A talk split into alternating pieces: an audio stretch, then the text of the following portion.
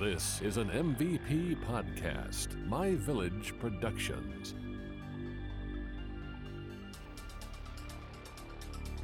Welcome to Unsolved America, a show where we explore unsolved mysteries throughout the United States. I'm your host, Tiffany. And I'm your host, Andy, and each week we will throw a dart at the map, and wherever it lands is the location of our mystery. This week I landed on Idaho. Let's investigate. Let's do that because I'm not the hoe. You You're the hoe. In April of 1979, 12 year old Christina White disappeared in her hometown of Asotin, Washington. Now, this is a city that sits right on the border of Washington, Idaho. I know you're Uh, like, Andy, uh, why, why, why are we in Washington? I know, that's what I'm thinking. Right.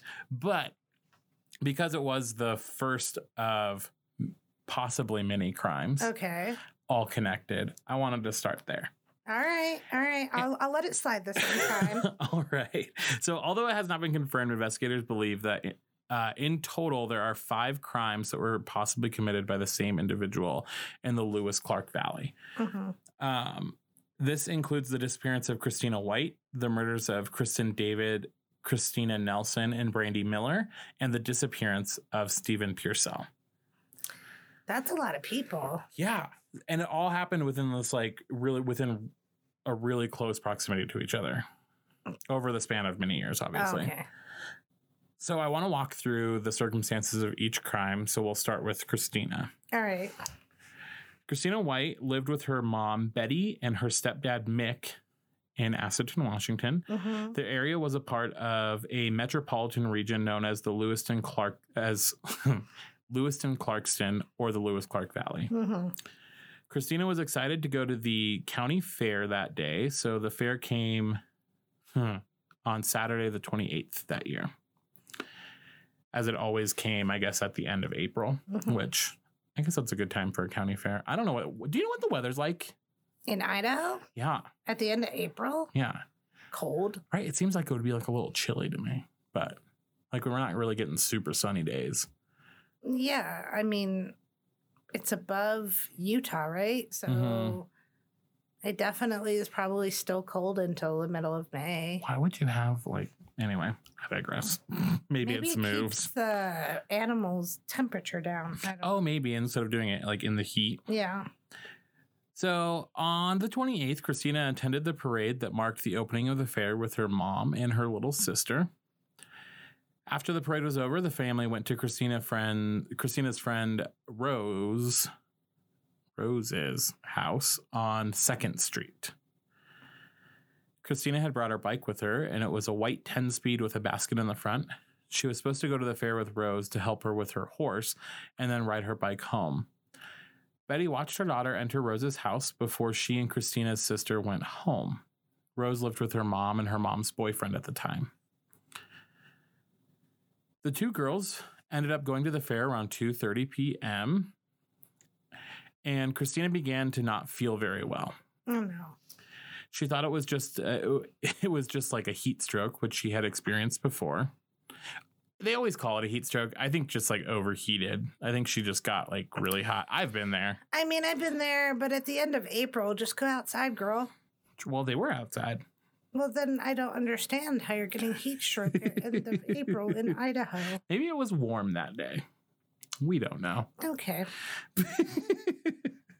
so she thought it was a heat stroke because it was something she had experienced before, and she ended up going back to Rose's house and she called her mom. Eddie told her she couldn't come pick her up right away, and she encouraged her daughter to put a wet towel on her neck and rest. After she felt better, she, uh, she told her to give her a call again so that she could watch her daughter the last two blocks of a seven block walk home. hmm So, unfortunately, Christina never called back.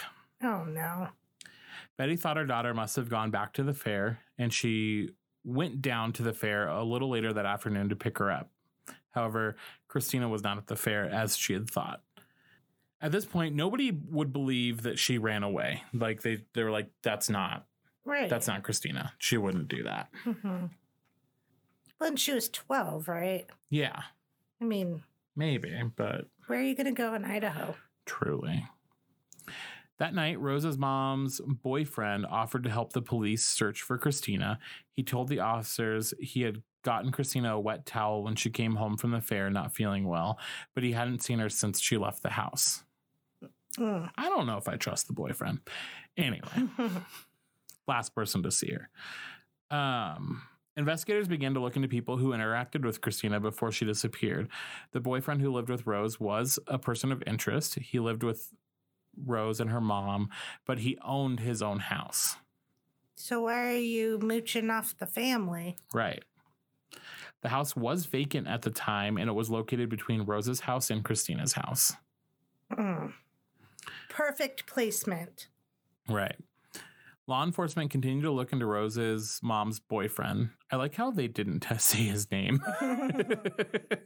I didn't see a name anywhere. It just says Rose's mom's boyfriend. That's okay.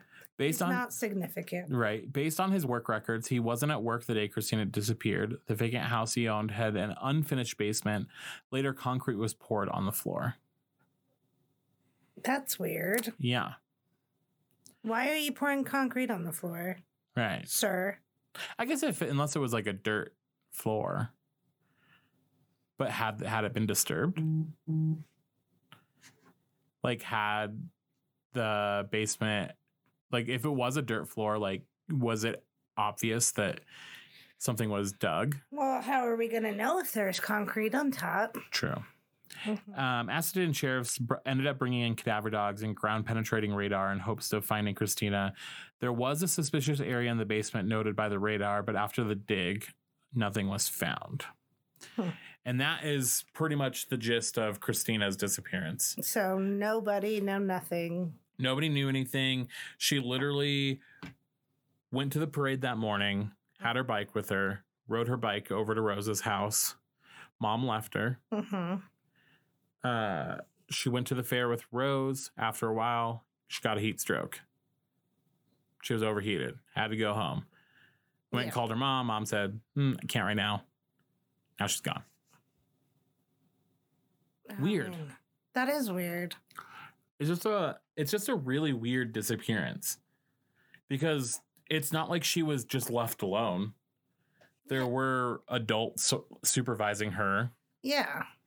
Except for like when they let Rose and Christina go off to go to the fair. But Asotin, Washington, I imagine, is probably a pretty small town. I think a lot of people come to it when there's a fair, you know? Yes, I would agree. All right, so now we're going to move on to the murder of Kristen David. Okay. Kristen David was a 22 year old University of Idaho senior, and she disappeared on June 25th, 1981. So how far is that from when? Two years. Okay. The day she disappeared, she called her mom Sally and she said that she was going to ride her bike from Moscow to Lewiston the next day. Her plan was to leave around 10 or 11 in the morning, and Kristen assured Sally that she'd uh, be home for work. Okay. At 6 p.m. on June 26th, Kristen's work called her sister. She hadn't shown up. The Hmm. family immediately called the police. However, law enforcement was not worried about Kristen. I really hate when people Brush it off. brush it off like, oh, she's only been gone for 10 hours. She's fine. She's fine. Don't worry about her. She She's a 22 year old. she can do what she wants. She's probably out partying. Yeah. Dumb. But her family knew better. Right. So they started uh, searching for her that evening. They walked the roads Kristen would have taken on the 30 plus mile bike ride. The family searched in ditches, empty buildings on the paths. However, there was no sign of Kristen or even her bike. Mm. On June 25th, farmer James Archibald was on US Highway 95. He saw a brown van with Oregon plates. It was parked on the side of the road. A man got out of the van and walked to the back of the vehicle. On the ground behind the van was a woman with blonde hair. She had a she had a bike with her and the back wheel was still spinning. Oh, Archibald said it looked like the guy drove up right beside her and drove right into the side of her and pancaked her and kicked her, knocked her over there, and she just absolutely was not moving when I went by. She said the man was smiling as he was walking. that's psychotic. Archibald called the paramedics when he got home. When the paramedics arrived on the scene, there was no van, no man, no bike, and no sign. Nothing? Nothing. What? I want to know how far it was. Right. Like, was he like right down the street from his home, or was it like a 20 minute car ride. You know what I mean? I mean, in either case, where did it? Where did that those things go? True. I mean, I guess he just threw everything in his van. Maybe. That's creepy. Yeah. Law enforcement tried to track down the van. Archibald did give a decent description of the man for a sketch. He was 25 to 35 years old. He was under six feet and around 150 pounds. Even with the sketch and van details, the lead led nowhere. Hmm. On July 4th, the search for Kristen ended. A man was fishing on the Snake River when he saw a trash bag floating in the water. He fished it out and opened it. Inside was a headless human torso and leg, both wrapped in newspaper. Oh, He looked for more bags. 75 yards downstream, the same man found another bag with other remains. It was late in the evening when the fisherman called the police. Law enforcement came out the next day because it was already dark when the report came in. Three more bags were located. Each contained the bo- uh, body parts a dismembered head, arms, and a part of a leg. All were wrapped tightly in newspaper. The bags were found in a six mile section of Snake River, a half mile west of Chief Timothy State Park. All right. So now this is the last leg of of this serial killer, if you will. We'll call him a serial killer. I I feel like they wouldn't um, say they they thought there was a possible connection. without some evidence. Yeah. So this is the murders of Christina Nelson and Brandy Miller and the disappearance of Stephen Pearsall. And if I remember correctly, they all happened within a day of each other, if not the same day. But they weren't connected. They, I think they thought that it was connected. The, those three were connected. Yeah, th- yeah. Did they know each other? That like Mhm. okay, okay. I'll I'll wait for the story part. Yeah. But Yep, they were all connected. I'm getting ahead of myself. 21 year old Christina Nelson and her stepsister, 18 year old Brandy Miller, were both attending Lewis Clark State College. Mhm. Christina had worked at the Lewiston Civic Theater, and Brandy participated in many of the functions there. So she was like an actress, or she would help out backstage, Mhm. things of that nature. Okay. On September 12th, 1982, so this is a year later after Okay. a year after Kristen David. So on September 12th, 1982, Brandy and Christina were planning on going to the grocery store and to do laundry. Christina talked to her boyfriend around 8:30 p.m. The two then left him a note before they headed out. Mm. The young women never returned home that night. The next day, Christina's boyfriend reported both of them missing to Lewiston law enforcement. Within just a few hours of the missing person reports of Christina and Brandy, another missing person report was filed. Oh man. This time for 35 year old Stephen Pearsall. He was the janitor at the Lewiston Civic Theater. Oh, weird. Stephen was friends with Christina and Brandy. He was like a big brother to them. He also spent a lot of the time at the theater, even when he wasn't working. It was a place of solitude and peace for the former U.S. Air Force corporal. On September 12th, Stephen had gone to a party with his girlfriend around and around midnight, his girlfriend dropped him off at the theater. He was planning on practicing his clarinet. At the theater hmm by yourself at midnight. Oh yeah, Weird. good acoustics, right? I mean, I guess so, but like, go home, take a nap. Right. The initial thought of law enforcement was that Stephen must have something to do with Christina and Brandy's disappearance and then fled town. Hmm. I mean, I thought that when you first started talking. I did too when I first started reading Yeah. it. Uh, law enforcement thoroughly searched the theater. There was no sign of a struggle, but Stephen's clarinet was still inside. Hmm.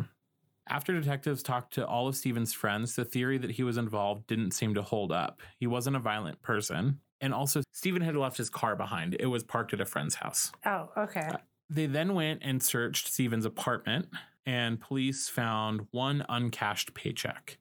So, like, it just didn't add up, right? He doesn't have a vehicle. It's still at his friend's house where where it has been for a while. Yeah. He, they went to his apartment. He has an uncashed paycheck. If you were fleeing town, I'm pretty sure you would cash all your checks. Right. Get all the money. Yeah. So just didn't seem likely at this point. Police did uncover another employee present at the theater the night of the 12th. And guess what? What? It happened to be the same man police suspected in Christina White's case in Washington. Really? Rose's mom's boyfriend was at the theater that night. What? And I mean, are they pretty far apart? Do you know? It's not super far. Probably like a 30 to like 30 minute to like an hour car ride. Oh, So it's not like from like here to Fort Collins. yeah. I mean, still, that's, I mean, very coincidence. Coincidence. Interesting, right? Mm-hmm. According to his first interview with police, he arrived at the theater around 6 p.m. Stephen had ar- arrived around 7:30 that evening to work, and then he left around 9 p.m. And at 10 p.m., the man went to the Red Baron for a few beers. He then went to the movies and watched The Fog. Mm, The Fog was a fun movie. the fog. so after the movie was over, uh, he returned to the theater around 11 p.m. He claimed he did not, or sorry, he claimed he did some work once he got there. Can't remember if I did much on the stage, but I needed to do some rigging. So I went up to the loft up in the attic and I took a fall. Apparently, he had fallen through the plaster of the ceiling. That's okay. Yeah. Um, so I, let me re, let me recant everything that I just said. So it sounds like the man that they he worked at the theater too with Stephen Pearsall. Okay. He was an employee there at the theater. But it's not the same, the not the boyfriend, right? There's no there's no yeah, they didn't say the only mention of like suspect for Christina White was the boyfriend. Uh huh. So I'm assuming it's the boyfriend. They're probably not he's probably not with Rose's mom anymore. Maybe he moved out of town. But he worked, the boyfriend works at, the Civic Theater Oh. with Kristen, or not Kristen David. I'm getting all of them mixed up, y'all. With the, the gentleman that went missing. Stephen Pearsall, Yes. Christina Nelson, and Brandy Miller. Yes. And so those three, and the one that was suspected of kidnapping Christina, Mm-hmm. all work at the same theater. Oh my gosh, breeding ground for something. Right. And that was his first interview. So he um, went to work, did a couple hours work, went and had a couple beers, went back to work. Mm. As people do. and then that's when he fell through the plaster of the ceiling. After he f- had taken his fall, if you will, he felt like he needed to take a rest, which, Take a nap, lay Right. down. in his words, he went back downstairs to lay on the couch and stretched out. He said, I had a medium case of the shakes. So he probably was like stirred up from, I mean, if you fall from the ceiling, I'm sure Right. you would be like on on edge. I just laid there and eventually dozed off. The police asked him if he heard or saw anyone after that. He said that he heard the phone ring but didn't answer it. They specifically asked him about Steven. And he said, "No. I have no uh no notion that he even came into the building as far as I know." Now, did it say where the clarinet was? Was it? It Hmm. didn't say. No. See, I, I it makes me a little weary because the night before, the two girls went missing, Mhm. and then they all work together. Yeah. The guy comes in the next day, Yeah. play to practice his clarinet, Yeah.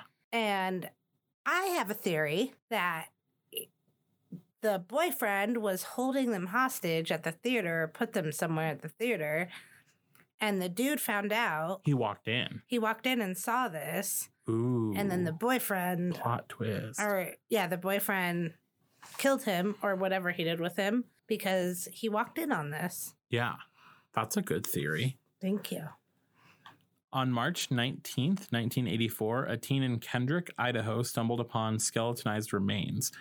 They were down in an embankment near mile marker 14 on Highway 3. The remains were very badly decomposed. There was clothing and personal items found with them.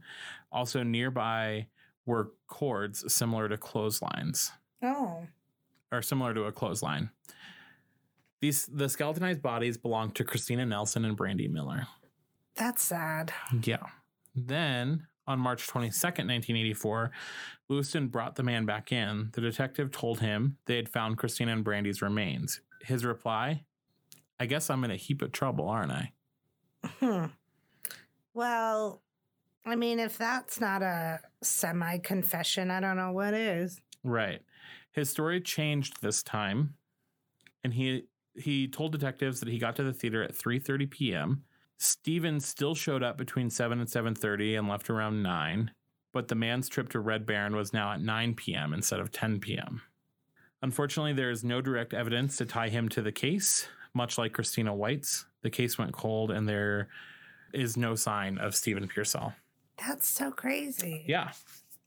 So it's weird that it could all be circumstantial Yeah, but because it is within like that region, right? But it seems weird that you were the suspect of a 12 year old girl gone missing. yeah. And then I don't know, they didn't have a tie of Kristen David, unfortunately, other than they, the only thing that they saw was that van and the man with that was like walking to the back of his truck or whatever, his van. Mhm. Um, but then you're also suspected in the disappearance of these three people that you work with. Right. That seems all wildly That's a huge coincidence. right. And most of the time, coincidences aren't coincidences. How do you like them apples? Mic drop. uh yeah, so just interesting. I definitely have my doubts or reservations on whether Kristen David is connected because I don't see there was no connection to the van. Mm-hmm. Um the van had Oregon plates on it, which I mean it's all within a reasonable amount of time right. of each other. But I definitely see the a connection between Christina and the other three. Yeah. Oh, I definitely see that. I mean, And his story changed. And his his whole response to like being pulled in a second time, I guess I'm in trouble. that's Why would you say that if you didn't have like a guilty conscience? right? I mean, unless he's not just smart. Which I mean, sometimes they're not.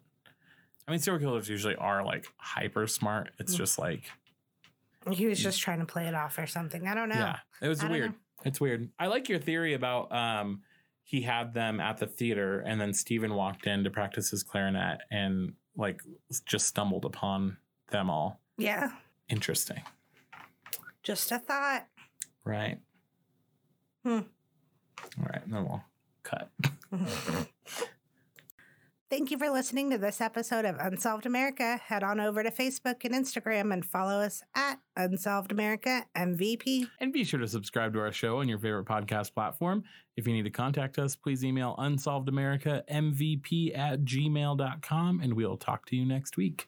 This has been an MVP podcast, My Village Productions.